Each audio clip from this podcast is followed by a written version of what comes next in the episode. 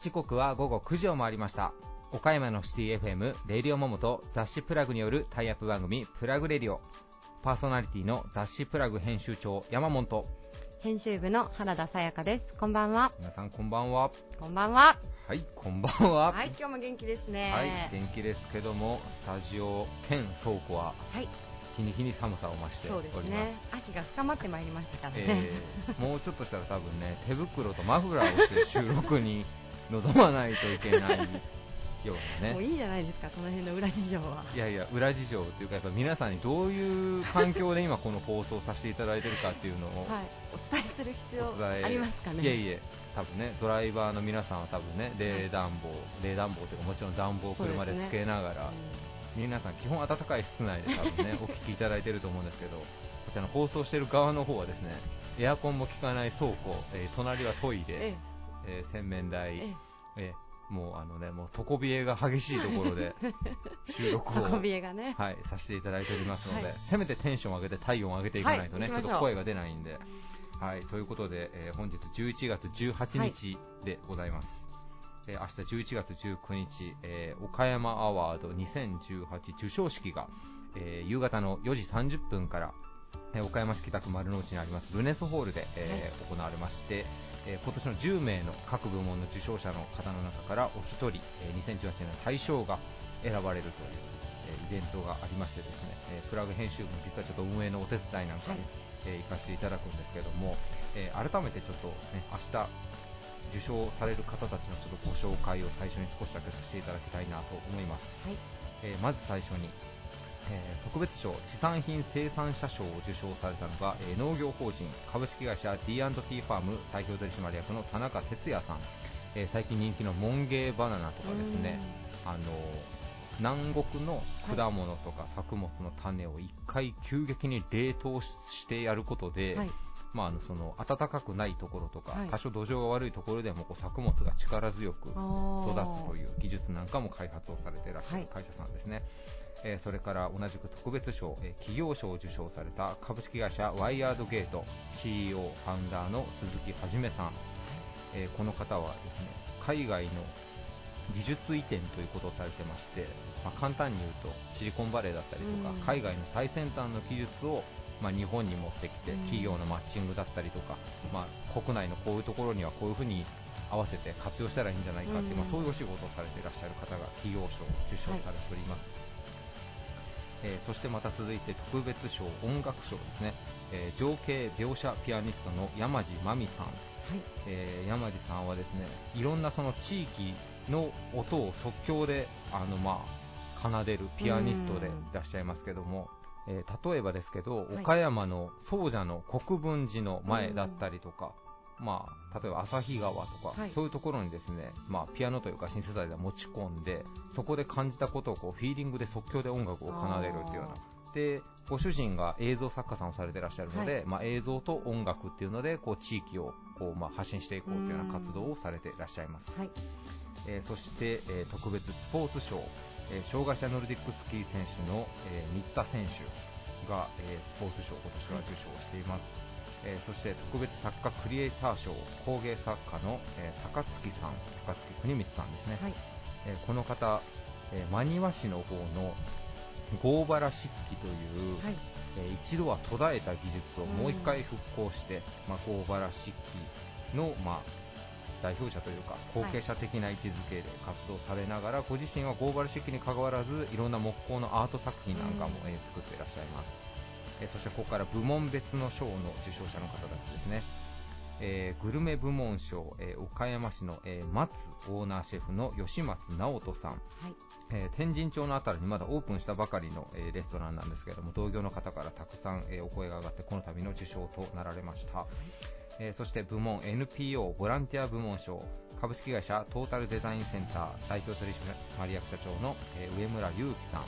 えー橋長おじさんといってお箸を買うと、えーそれが児童養護施設の子どもたちにも、えー同じようにお箸が、まあ、配られるというような事業救いも考えられたりとか、あと仕事の図鑑というので児童養護施設の子どもたちが実際に地域の企業さんの、まあ、インターンというかちょっと体験的なものができるような取り組みなんかもされてらっしゃいます。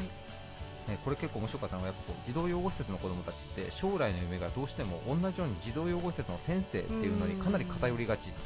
だというので、まあ、視野を広げてあげようということで、えー、そういう、えー、活動をされてます。えー、個人的にちょっとね上村社長はよく存じてますので、はい、僕もあのね黒光りするムキムキの、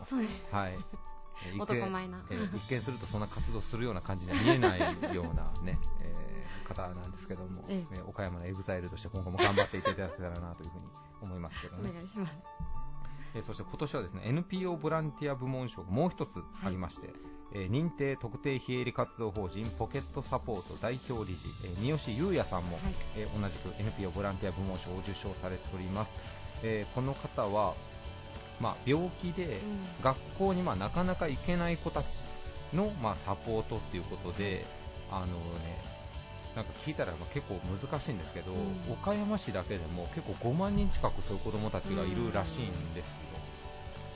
でそういう子たちはやっぱこう学校に毎日毎日行けるわけじゃないので、うん、まあ、ちょっといじめの対象になったりとかも、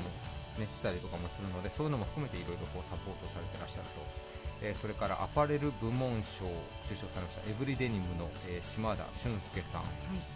有名ですね、これもね、うね。もうね、一時あのガイアの夜明けとかにも出ましたし、まあ、岡山の小島とかですね、はい、まあ、デニム産業を発信していこうというの活動をされていらっしゃいます、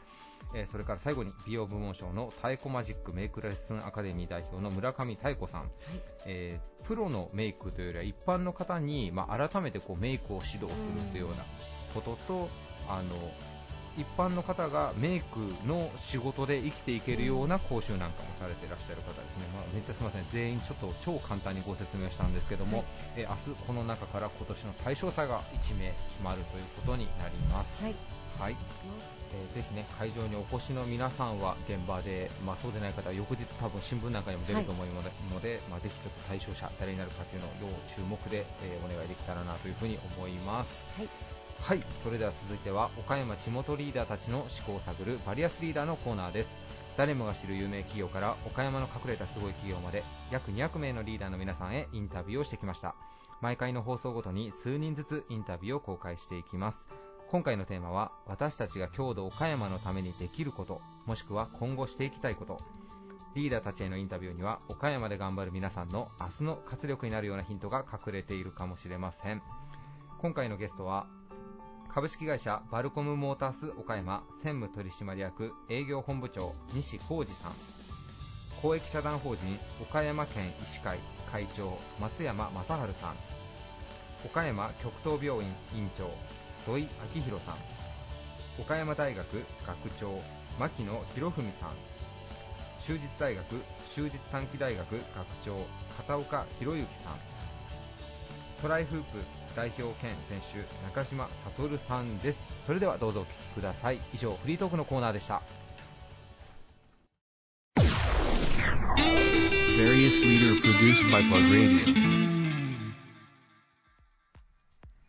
BMW の新車、中古車を取り扱う正規リーダー。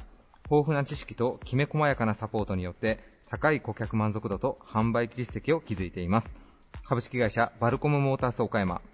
専務取締役営業本部長西浩二さんです。よろしくお願いします。こんにちは。よろしくお願いします。よろしくお願いします。えー、今回のテーマ、えー、私たちが郷土のためにできること、もしくはしていきたいこと、えー、西さんはどんなことを挙げていただけますでしょうか？そうですね、まあ、あのあんまり大きなことは言えないんですけども、えー、弊社ではあの社内に委員会事業っていうのを作ってまして、はい、あの社会貢献委員会っていうのを、えー、各店舗に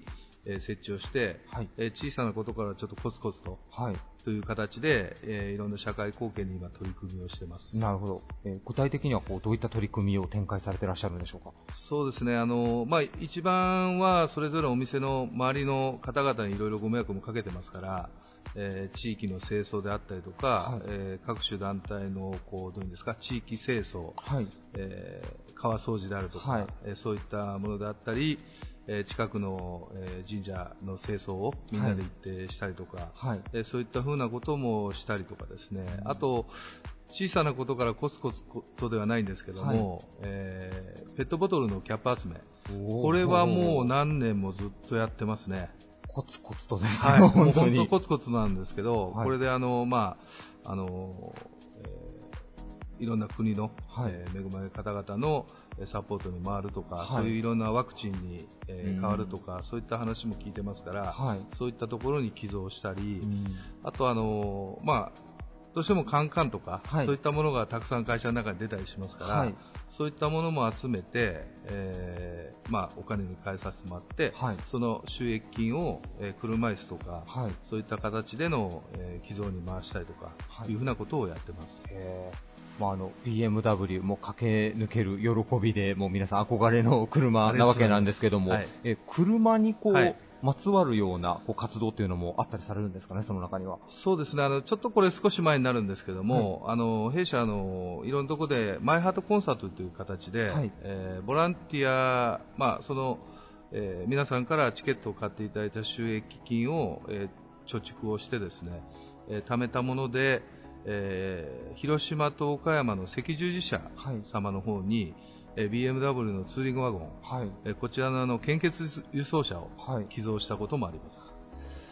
少し前にね、栃木県警がまた GTR のパトカーを導入して話題になりましたけど、はい、BM の献血車っていうのもなかなか珍しいですね。そうですね。えー、あのまあ、今はもうおそらくあの乗客をされて、はい、あの岡山でももう走られてはないと思うんですけども、はい、えー、やっぱり僕たちもそのコツコツとして積み上げてきたことが、はい、そういった形で地域の、はい、えー、道路を、はい、サイレン鳴らしながらですね、はい、献血輸送車として走っている時っていうのは、はい、すごく自分たちがこうやってきてよかったなっていうこともありますし、えー、自分たちも感動させられることがありましてですね、特にね、もう憧れの BMW だからこそ、なんかもうこうミスマッチがまたこういいというか、ステータスがあるというか、面白いですね、活動的に。まあ、もう本当これはですね、あの弊社としても結構大きな形で事業としてずっと、今もまあ継続してはやってるんですけども、はい、まあ、あの金額もそそれなりにしますから、あのなかなかすっとね、あの、はい、何台もっていうわけにはいかないんですけども、はい、何年も積み立ってですね、うん、えー、そういう形で、えー、寄贈した経験もあります。うん、なるほど。はい。こうバルコムさんというとその、まあ、BMW の販売だけではなくてその、まあ、広島をこう拠点にはされてるんですが、はい、岡山にもその地域に根ざそうっていうもうその意思っていうのをすごくこうお話を聞いてて感じるんですがそれは会社挙げてのこう取り組みと考え方なんですか？そうですねあの今まで、まあ、もうあの15年、20年もうもうすぐ20年なんですけども、はい、岡山もですね、うん、えー、まあ歴史がある中で、やはりこう一番は地域の雇用といいますか、はい、今一番意識しているのは地元の方の雇用をたくさんしていこうということで、はい、まあ、いろんな形で今積極的にあの応募とかもさせていただいてるんですけども、はい、えー、そういったことで求人、えー、地域の方々やっぱりこう街を知ってるとか、えー、人とのつながりがたくさんあるスタッフが、たくさんいるほどやっぱり売り上げということだけではなくてね、はい、えお客様とのこうつながりを大事にしていくということを一番目指しているのでなるほど、えそういった形で、えー、今、スタッフの強化も、えしてますし、はい、でやはりこの地域でたくさん BMW、まあ、BMW だけでのが全て安全な車とは言いませんけども、はいよりそういった環境に、えー、問題に優れた車、はい、安全性、そういったことのですね、うん、えー、高いクオリティの車がたくさん走るということは、はい、それだけ、まあ、あの日本の道路事情といいますか、交通安全というところもですね、はい、まあ、目に見えないことですけど、はい、そういったことへの貢献をしていけたらというふうに考えています。なるほど、なんかね、こう、献血者のさっきのお話も聞きましたけど、僕、栃木県警のあの、GTR のパトカーを見ていいなと思って、なんかね、BMW が消防車は難しいかもしれないですけど、またなんか、岡山でもなんかね、ねどこかにこう走る。BMW が覆面で走ってる姿も、い、つかね、あればいいなと僕らも思ってますけど、はい、まあ、なかなかね、はい、えー、難しいかもしれませんけど、はい、まあ、その時はね、しっかり私たちも貢献できればというふうに思ってます。BM の覆面だったらね、スピード違反した人多分逃げる気がなくなるでしょうからね。ありがとうございます。えー、ゲストは株式会社バルコムモータース岡山専務取締役営業本部長の西浩二さんでした。ありがとうございました。ありがとうございました。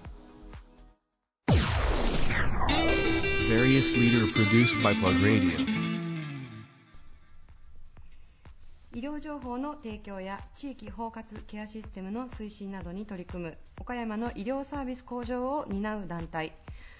公益社団法人岡山県医師会会長でいらっしゃる松山正治さんです。よろしくお願いします。はいよろしくお願いします。お願いします、えー、今回のテーマがですね私たちが郷土岡山のためにできることというテーマで皆さんにお話をいただいてるんですけれども、えー、松山先生今回のテーマに対してどういったことを挙げていただけますでしょうか？はいまずあの災害のこと岡山県ではとてもこんなあのひどい災害が来るというのは、うん。予測してなかった、そのような災害が起こったということで、真備地区の被災された先生方の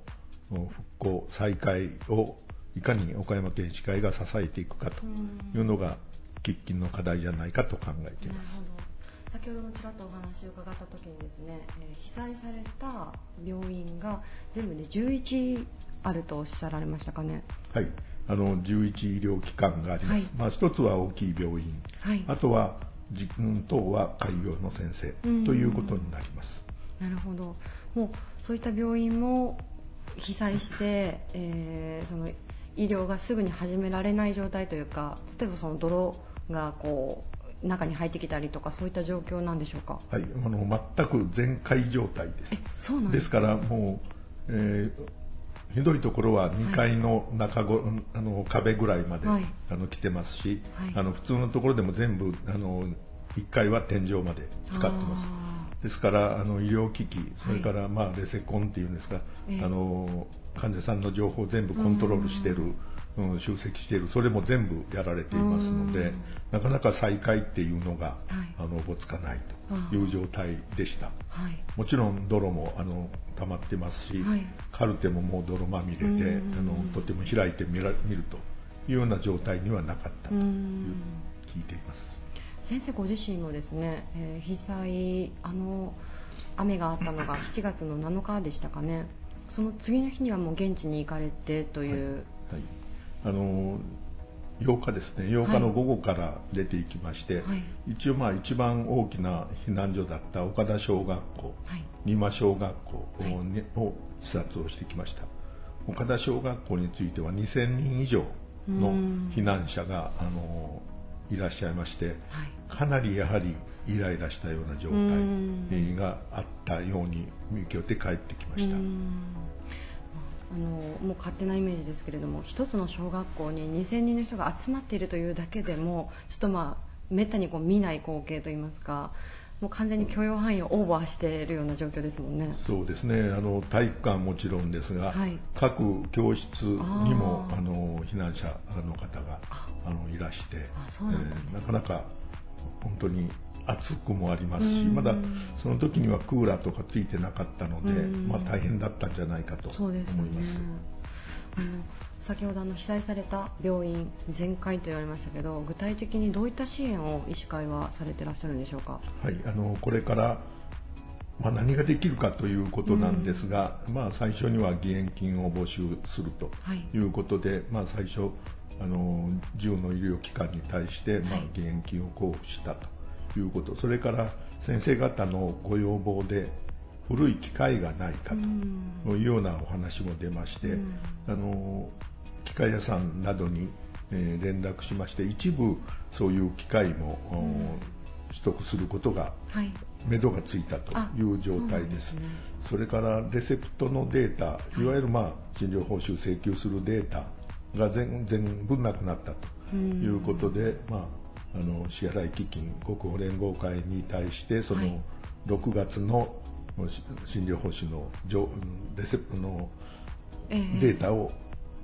もらったということで、まあ、少し先生方もあのやっていく医療、気力が出たんじゃないかと思っています。やっぱりもうその被災した直後は先生ど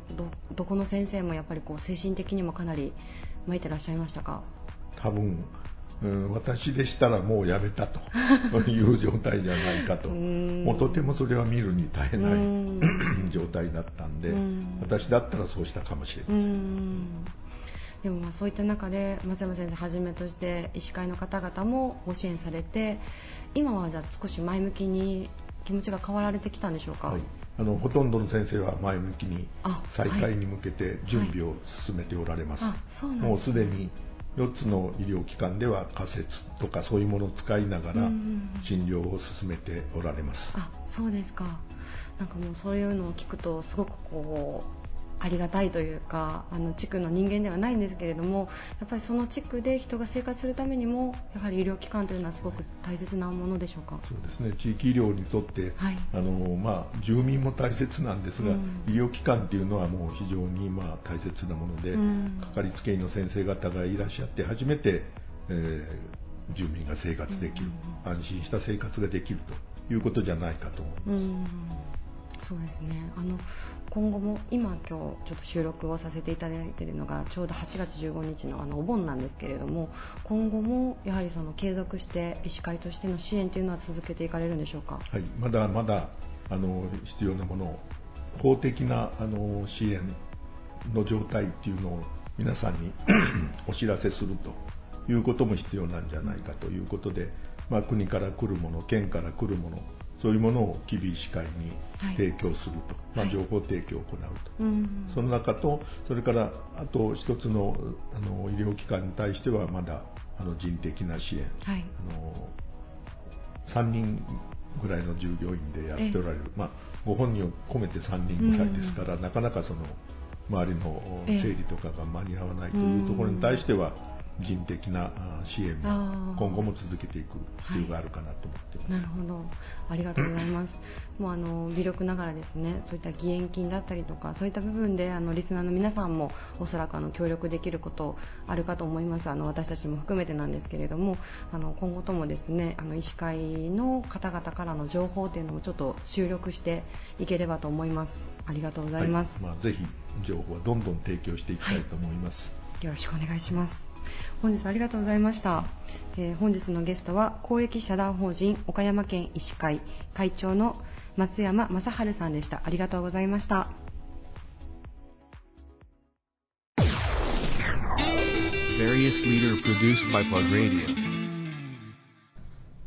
先進医療と音楽や絵画現代アートが融合した脳神経運動器疾患の専門病院岡山極東病院院長の土井明弘さんです。よろしくお願いします。よろしくお願いいたします。お願いします。こちらこそ先生には今日は私ずっと会いたいお方に会えたので すごく嬉しくて同時に緊張してるんですけれども。いやこちらの方が緊張しています。どないしか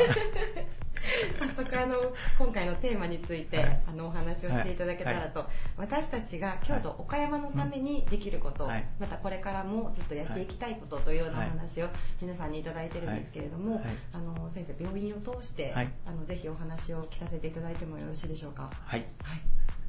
あの私はもともとはですね、えー、脳神経外科で、はい、えー、あの長いこと海外で仕事しておりました。海外でもあの四国の高松でございますけど、はい、香川県立中病院というところで やれておりまして、本当、あの、楽しい、まあ、臨床医としてね、あの、しとったんですけど、えー、昭和63年ですかね、あの、まあ、岡山の方に帰ってこいよということ、私の弟があの、整形外科で、極東整形外科というのを作っておりまして、で、まあ、兄貴も帰ってこんかということで、えー、まあ、悩んだ末ですね、ほなら帰ろうかと思って海外勤務を諦めて帰ってきました。で、その時に私は病院の経営ということについては全く分かりませんでしたので、その時に私は岡山県にあの中小企業家同友会というのがあって、中小企業の方々の学ぶ勉強の会談だったんです。それをに入れていただいて、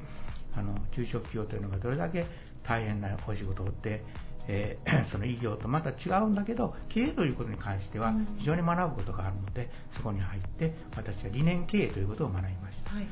でその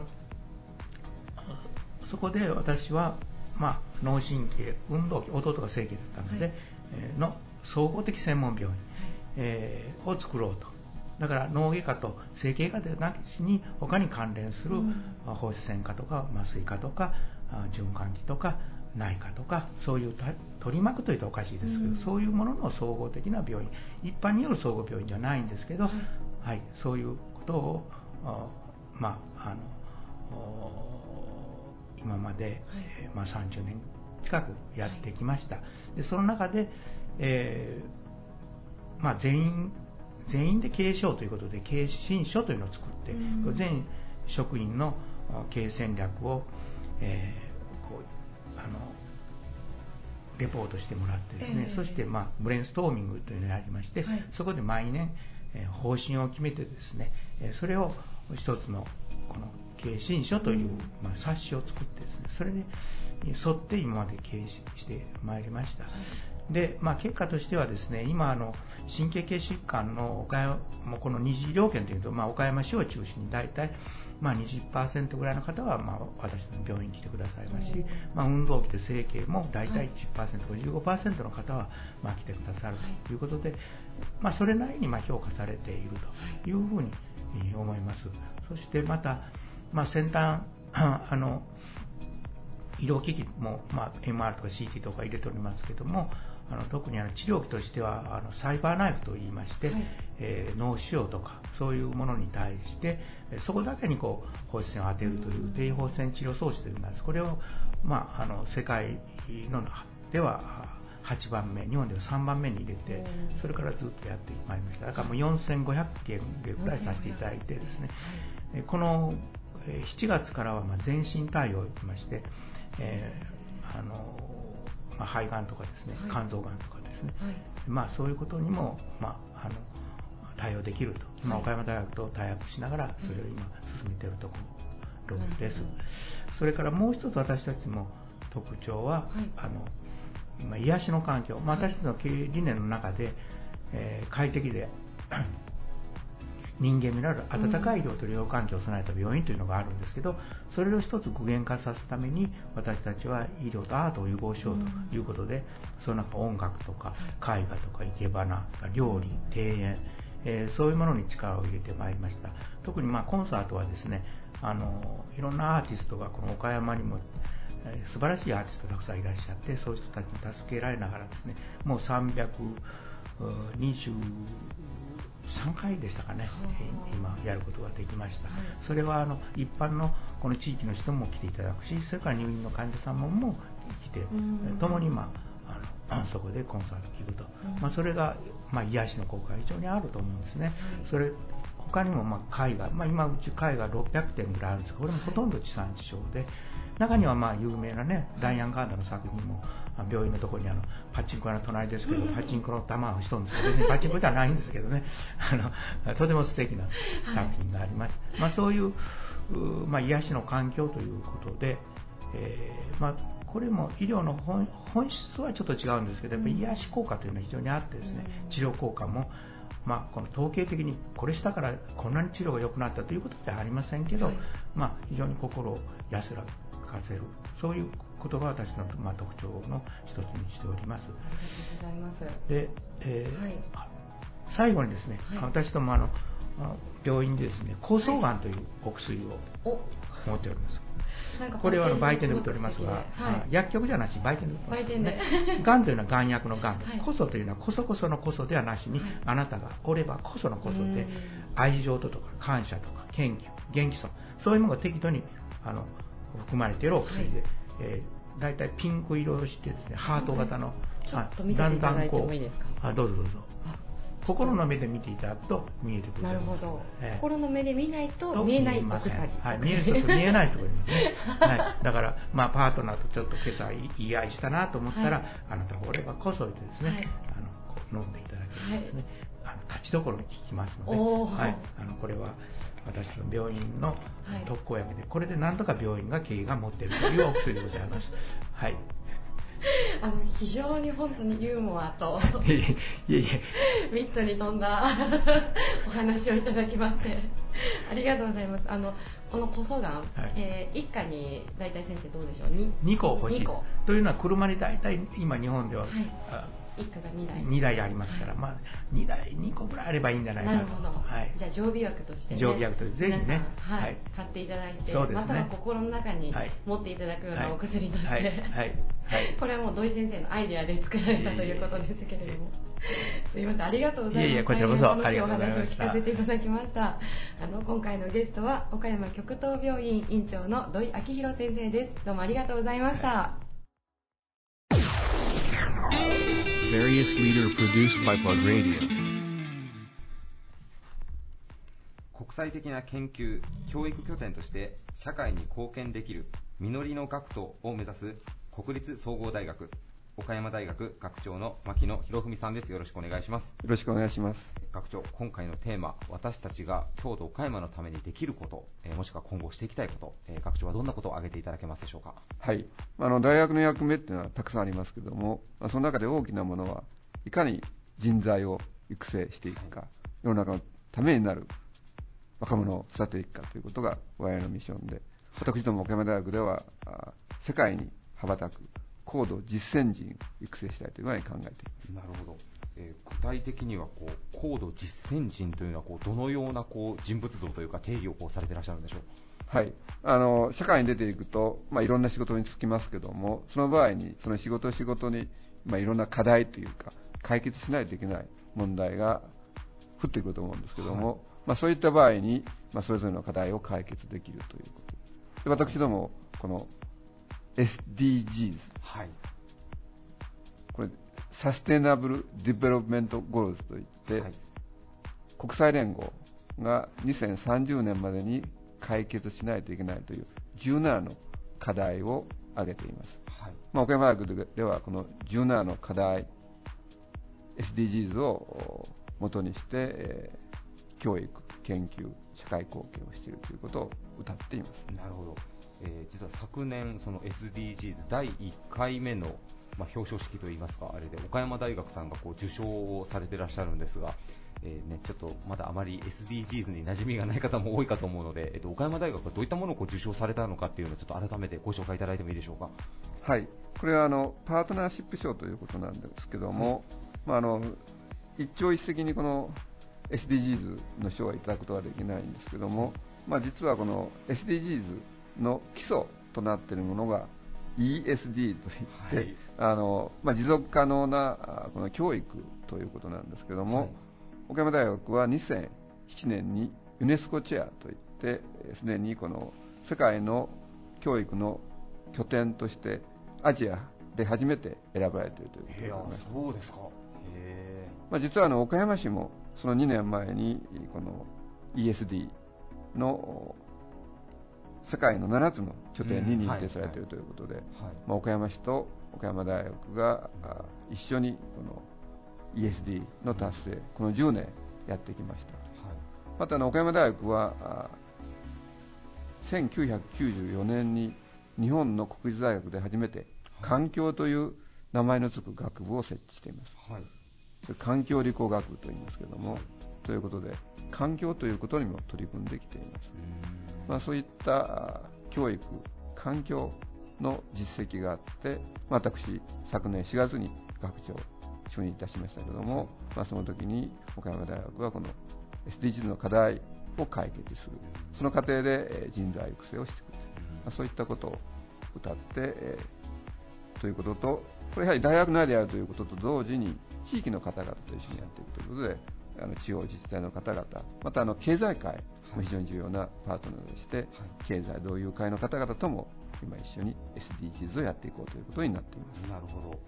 えー、ちょっと風の噂で聞くところによるともう牧野学長がこの岡山でのその今ね SDGs っていろんなところでこう、ま、マークを見たりとか言葉を見聞きしますけれどももう火付け役にいち早くこう学長が SDGs 目指すの大事だということをこう声を上げられたというふうにお聞きしたんですけども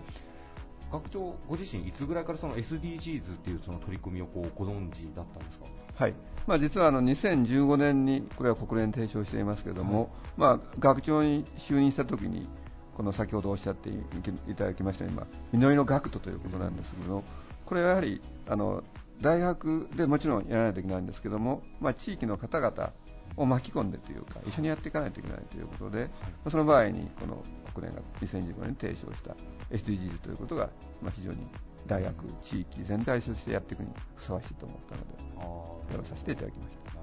じゃあ学長の就任と同時に、まあ、この SDGs というのをこう絡ませてこう大学運営をやっていこうというのはすでに構想としても2015年ぐらいからまあちょっとなんとなく思われてたという感じなんですか、ね、いやいや、それはもうあの学長には突然決まったわけでございますから。学長になってからということで。す。ただこう、まあ、実際に SDGs のパートナーシップ賞を受賞されて、まあ、よりこう実感を持たれていると思うんですが岡山っていうのはやっぱその、まあ、学徒だったりとか、まあ、土地のポテンシャルとしても今国際的にもかなりこう注目されているなっていうのは学長こう実感されますか？はい。というのは岡山というのは晴れの国岡山でして、えー、この非常に恵まれています、農業も盛んですし、はい、それからあのちょっと行けば海があります、また里山、川もあります、はい、まあ、非常に恵まれたところなんですけども、はい、まあ、それぞれ課題があるというところでして、まあ、その課題をいかに解決するかということですし、まあ、ある意味、岡山っていうのが日本のまあ代表的な地域といいますか、あの土地柄ではないかと思うので、岡山でうまくいくということは、日本でもうまくいくと思うし、それをまあ海外でも発信していって、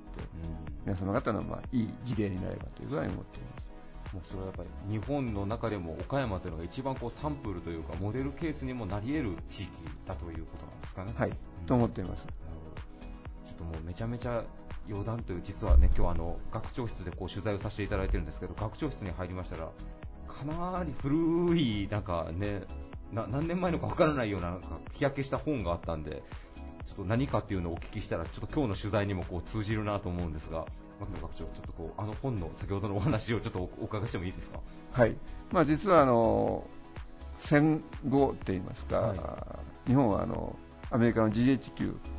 マッカーサーがこの統治されました。はい、その時にマッカーサーはあの日本をよく知らないと日本をうまく統治できないということで、日本を研究しようということで、まあ、そこで、えー、ミシガン大学の日本語日本センターにお願いして日本を調査するようにしました、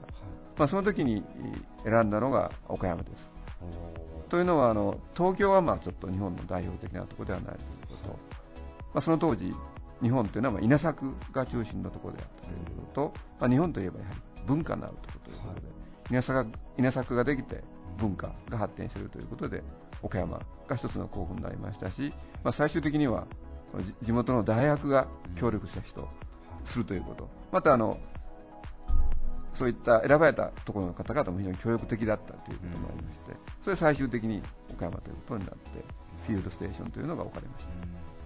そこにある本、ジャパニーズビレッジ、これが今目の前にあるちょっと古びた本がその調査結果のレポート的なものなんですかね。はい。あのもちろんあの岡山以外のところも一部選ばれてますけれども、はい、まあ、岡山のこの農村、それから漁村、はい、山村、まあ、その3箇所が選ばれて、その一つのレポートが古びた本ということが言えます。まあ、戦後そこに選ばれたということと今こう、ね、SDGs なんかでも岡山という地域が日本人特に岡山の人たちあまり意識してないかもしれないですけど国際的に見るともうかなり注目されるべき土地だということなんですかね、岡山というのは本当に、はい、まあ、そういった歴史があるんじゃないかという具合に思っています、うん、なるほど、なんかそれは岡山人としてなんか誇りに思っていいというか、なんか知っておきたい事実の一つではありますね、なんか。そうですね、まあ、ぜひ、なぜ岡山で SDG をするかという、うん、まあ、その一つの原点になる話じゃないかというふうに思います。はい、はい、ありがとうございます。えー、そしてあの昨年末に、えー、実は総理大臣官邸で牧野さん授賞式にもこう行かれてるんですけども、あの総理含めいろんな方と一緒にあの授賞式あの受けられたと思うんですけど、なんかその時の感想なんかも聞いてもいいですか、はい、あのまあその時にはあのいろんな方々、企業の方々であるとか、地方自治体の方々もらいましたけども、はい、まあ、我々の大学として賞をいただいたということでして、これは非常にまあ大きな意味があるということで。はい。まあ、やはり大学っていうのはある意味シンクタンク的な役割もしないといけないですし、まあ、これからはそういった課題を解決する過程において、まあ、新たなイノベーションを創出していく、まあ、そういった役割を果たしていきながら、企業の方々、地方自治体の方々、まあ、住民の方々、まあ、皆さんと一緒にこの SDGs をやっていく、いかなきゃいけないと、はい、まあ、そういうふうに感じました。はい、ありがとうございます。えー、高度実践人の、えー、輩出、えー、そして SDG パートナーシップ賞をも受賞した岡山大学の今後ますますの躍進皆さんぜひ注目していっていただけたらなと思います。ゲストは岡山大学学長の牧野博文さんでした。ありがとうございました。ありがとうございました。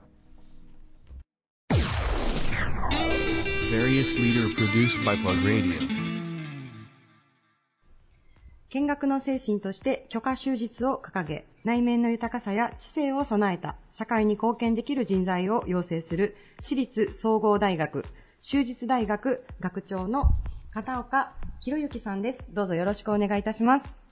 学長の片岡です。どうぞよろしくお願いいたします。ありがとうございます。え最近はですね、リスナーの皆さんもおそらくテレビ CM で終日大学さんのあの映像だったりとか、キャッチフレーズをお聞きの方も多いのではないかと思うんですけれども、学長、今回のテーマがですね、私たちが郷土岡山のためにできることということで、ちょっとお話をいただいてもよろしいでしょうか？はい。はい。えっとですね、あの、やっぱり大学の使命というか、まあ、本学の使命でもあるんですけども、あの地域社会で、え信頼されて、それから地域の発展のために貢献できる有能な人材を育成するということが、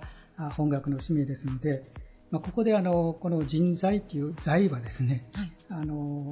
いわゆる材料の財ではなくて、えー、財産の財ですね。えー、ということで、まあ、学生はまあこれから日本社会を支えて、えー、創造していく国の宝ですから、うん、そういった意味でですね大切に我々は学生を育てております。はい、であのまあ、地方の大学においてはですね地元の大学で学んで地元の発展のために貢献する地元志向の学生を育てるということが大事ですので、まあ、本学では、まあ、あの学生がですね特に教育の中で地域の中に入ってそれから地域の皆さんと一緒に触れ合ってそれからあの実践触れ合って協力していくということが、まあ、実践的な教育につながるのではないかということで、うん、岡山県内のですねえ自治体とか企業、団体、それから医療機関ともですね、連携協定を結びまして、はい、え特色がある教育とか、あるいは様々な地域貢献活動を行っております。具体的に言うと学長あのどういった企業さんとか教えていただける範囲で、えー、っとですね、まあ、企業ですね、企業はたくさんあるんですけども、あの連携協定を結んでいるところはですね、えー、一つあの、まあ、中小企業の、はい、ですね、えー、団体、中央会っていうのがありますけど、まあ、そこいろんなたくさんの企業が、はい、あの加盟しておりますから、まあ、そういったところの連携協定という形で、はい、これはあの経営学部が取り組んでおりますけれども、えー、中小企業経営者向けのセミナーを開設して、まあ、地域産業の活性化に貢献しております。それからあの経営学部の方ではですね、あの教育の方で、えー、2年次からですね、県内の52の企業の団体でですね、はい、4ヶ月間の長期インターンシップ、これはあの必修科目なんですけども、あの全国で非常に珍しい、はい、この早期にですね2年時からい。ろんな企業に行って、はい、その職場の体験をして、はい、まあ、実際にそのいろんな部署を回ってです、ね、経験をしていく、まあ、そういうことで、まあ、本学の学生がですね地元の企業に就職したいというそういうふうな動機づけにもなっております。はい、それからですね、あと、まあ、いろんなあの学部で取り組みを行っているんですけども、えー、例えばあの短期大学ですね、ここにあの幼児教育学科というのがありますが、まあ、ここではですね学生さんがですね中心となって、グバっていうあのボランティアグループがありますけども、この学生さんたちが、まあ、毎年定期的にですね、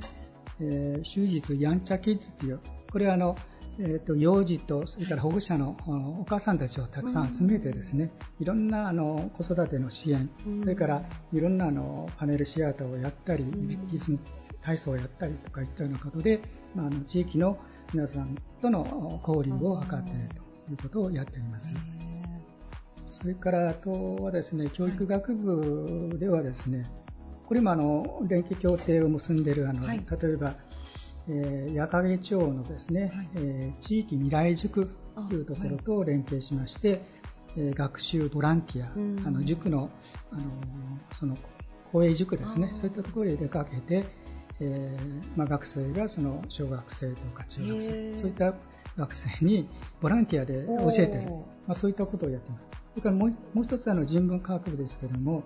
和気町との連携協定で、これはあの和気町にある英語塾、公営の英語塾っていうのがあるんですけども、はい、そことの連携でもあの学生が出かけていって、はい、いろんなあの学生の英語の教育に携わっているそういうふうなあの学生も一緒になってですね、やってますから、まあ、そういったことであの学生もそのえー、ボランティアをしながら自分の資質を磨くというかな、これから教員になりたいということをそこでまあ実際に体験してやって、えー、ですからあの地域に貢献するっていう意味合いもありますけども、えー、あのもう一つは自分たちの,、あの資質を磨く、から、両方ですねいい形で取り組みをしているということがあります。それからですね、あといろんなことをやってるんですけども、はい、もう一つあの人文科学部で連携協定を結んでいるのはあの倉敷の考古館とかですね、はい、えー、岡山の林原美術館、はい、まあ、こういったところともあの連携協定を結んでおりまして、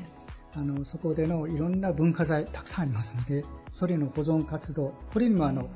博物館のですね資格を取りたいという学生さんなんかも出かけていって、まあ、教員も一緒に出かけてですねそこで一緒にあの教育活動をしながらしかもその地域のそういった文化財の保護に活動にも携わってそういうふうな活動も行っております。それからあとはあの音楽にもう一つ薬学部がありますけども、あの薬学部の方はですね、はい、薬剤師会、えー、岡山県の薬剤師会との連携、えー、協定の中で、薬物乱用防止啓発活動ということで、よくあの岡山駅前で、あのチラシを配って、こういったあの薬物を使ったらいけないよっていうふうな活動をやってますね、はい、そういったところに音楽の学生とか教員も出かけて一緒になって活動したりですね、まあ、そういったことを、あの特に外へ出かけていろんな現場で体験する、それからそこで学ぶことが非常に大きいですので、それが、まあ、あの後々帰ってあの岡山で就職して岡山の財産になっていく財産になっていく、まあ、そういったことを音楽では、まあ、岡山のためになることかなとそういうふうに思っております。よりあれですね座学ももちろん大切にされてらっしゃるんでしょうけれども、えー、実践から学ぶことを非常に大切に考えられている抱負といいますか、それはもうできてからずっとそういった精神が息づいてるんでしょうか、そうですね、もともとこの許可終日が教育理念で、はい、実中有用の人材実中有用ということは、その時々ですね、その現場に応じて臨機応変にですね対応できる力、うん、社会の現場にえー、即して、えー、自分の力を発揮できるということを目標にしていますから、はい、まあ、そういった意味でですね単に座学で勉強するだけじゃなくて、あの外へ出かけていって社会の現場を意識しながら勉強して身につけていく。これがまあ本学の教育のやり方となっておりますので、はい、それを実践しているということになります、はい、それがまあ結果として岡山の町の,、ね。はい、あの財産であったりとかこれから先の未来に向けた貢献につながっているというわけですね。あとはあのもう一つ、まあ、ちょっと時間が長くなってますけども。あの、まあ、今回ですねあのいろいろ水害の災害が起こりましたけども、音楽もですねあのいろんな学生さんが東北の地震とか、うん、あるいは熊本地震なんかにもですねもう率先的に手を挙げてあのボランティアの災害支援活動を行っております。それからあのあのつい先日あの中区、はい、岡山市の中区とあの包括連携協定を結びましてですね、はい、この州立大学の方も避難場所この体育館をこの地区の避難場所に提供してですね、はい、えー、そういう住民の方、はい、まあ、この前のあの水遊会の時も実を言うとここ開けたんですよ。あそうだったんですね。まあ、誰も来なかったということなんですけども あの学区の方の宇野小学校の方にはたくさん集まったので、そういう災害時のですね避難場所を提供したりとかあるいは地域にいろんなあの、え文化財、仏像とかいろんなあの遺産がありますので、そういったものを保管場所にするとかですね、そういったこともあのそういった連携の中でやろうとしておりますので、そういった意味で、まあ、地域に根ざしたですね、教育とそれから社会貢献、それが結びついて、えー、岡山の、はい、未来、岡山の発展につながると、そういうふうになるんじゃないかなと、はい、そういうふうに思っております。ありがとうございます。はい、えー、本日のお話を、まあ、リスナーの皆さん今聞いていただいて、これからの CM でですね、修実大学さんの CM を見かけたときに、今日、許可終日という言葉の内容にまでこうしっかりと思いを馳せていただければと思います。ありがとうございます。本日のゲストは、終日大学、終日短期大学学長、そして薬学博士でいらっしゃる片岡博之さんでした。ありがとうございました。はい、ありがとうございました。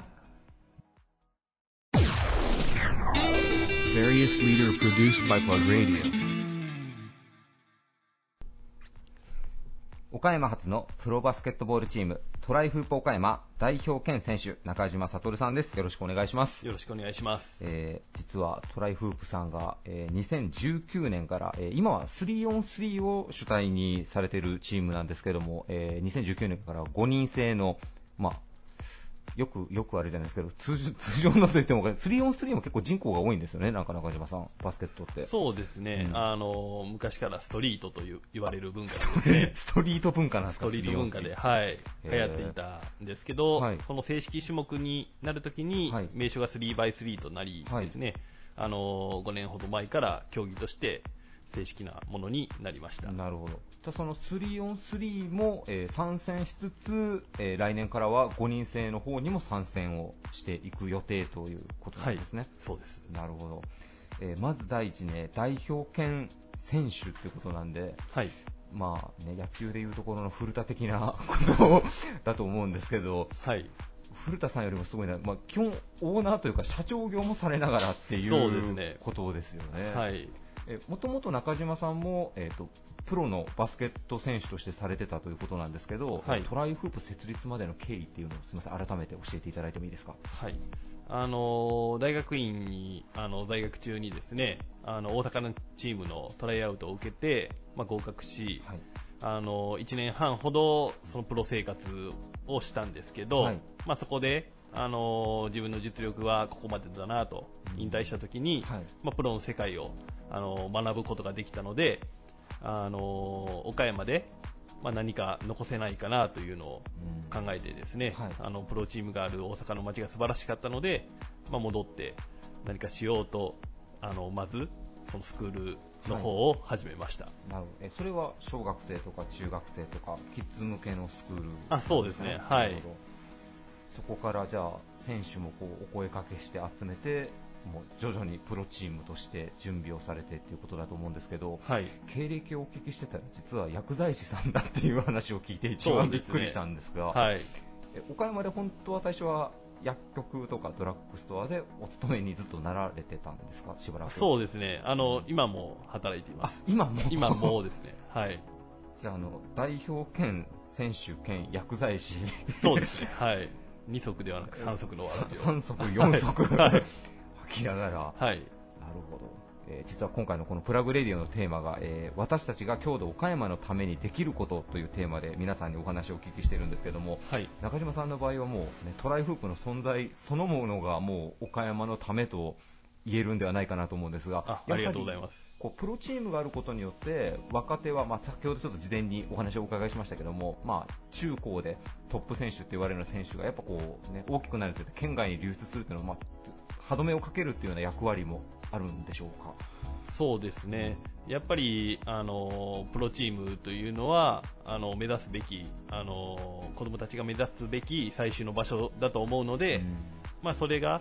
地元にあるというのはそこにあの残る理由に一番になるんじゃないかと考えています。なるほど、まあ、プロスポーツでいうと岡山だと、まあ、ファジアの岡山さんがまあ成功例というかすごい盛り上がってますけども、はい、バスケットボールの人口っていうのも多いんですよね、やっぱり意外に。あそうですね、うん、あの世界ではあの人口的には、はい、あの一番多いと世界一だと言われていて、はい、まあ、日本でもあの競技者人口がサッカーの次と言われています。全然余談ですけど、この前実はあのフォーブスの長者番付をこう 眺めてたらですね、はい、スポーツの分野でいうとトップ10のもう一番多いのが NBA の選手っていうような、あなるほどですね、はい、データがあって、はいね、日本でもテニスだったら錦織君とかいろんな人が出てますけど、なんかバスケットボールで、ね、はい、本当はなんかもう何億円プレーヤーみたいなのがもっと出てくると、はい、夢があるのかなと思ったりしたんですが。そうですね、うん、あのそういった部分でもあの5人制の方が2年前まで2つのリーグだったのが1つのリーグ B リーグになってからですね、はい、その選手のその給与面でも軒並みですね、はい、あのうなぎ登りに今、給与の面も上がっていってるようです。えー。こう中島さんも今、いろんなメディアでもこう、ね、トライフープのこう宣伝とかプロモーションも含めてこう出られてらっしゃいますけども、はい、運営されてる中で、はい、まあ、こうなんでしょう大変な部分というのはどういったところですか？やっぱりその僕たちの行いをですね、まあ、良きものとして、はい、まあ、捉えてくれてる方々を、うん、あの増やしていくのが、一番しんどいところかなとは。なるほど。はい。えー、絶賛スポンサーさん募集中という、はい、もうちょっと言い換えるとそうのようになります。はい。いや、でも大事ですよね、はい、こう地元の企業さんとか皆さんに応援していただくっていうのは。そうですね。でもあの、岡山であの試合をされるときにあの、イオンモール岡山であのゲームをされることが多分多いと思うんですけども、はい。あの多分バスケットに興味がない方もこう皆さん足を止めて、はい、なんかご覧になられて途中からこう拍手だったり歓声もっていう姿を僕も目にしたことがあるんですけども、はい、やっぱりこうね一度生で見ていただいたらこう魅力ってやっぱ伝わるものですよね、バスケットそうですね、うん、あのバスケットボールあの特にその3人制の 3x3 はですね、はい、12秒でシュートを打たないといけないという。12秒ですか。そうなんですよあの非常にスピーディーな展開が売りのスポーツになってまして、はい、まあ、見る方にもあの十分そのスピード感ないし迫力も伝わりやすいのではないかなと思います。えー、では、えー、最後にトライフープ岡山の今後の目標をお聞きしてもいいでしょうか、はい。まあ、3人制においてはですねあの日本一を獲得し、はい、世界大会に出場すること、うん、そして5人制では来年 B リーグ入りを果たしどんどんどんどん、あのー、成長していって5年以内に B1 の世界にですね、あの舞台にあの足を運べるようにしていきたいと思っています。はい、ありがとうございます。えー、ゲストは岡山初のプロバスケットボールチームトライフープ岡山代表兼選手中島悟さんでした。ありがとうございました。ありがとうございます。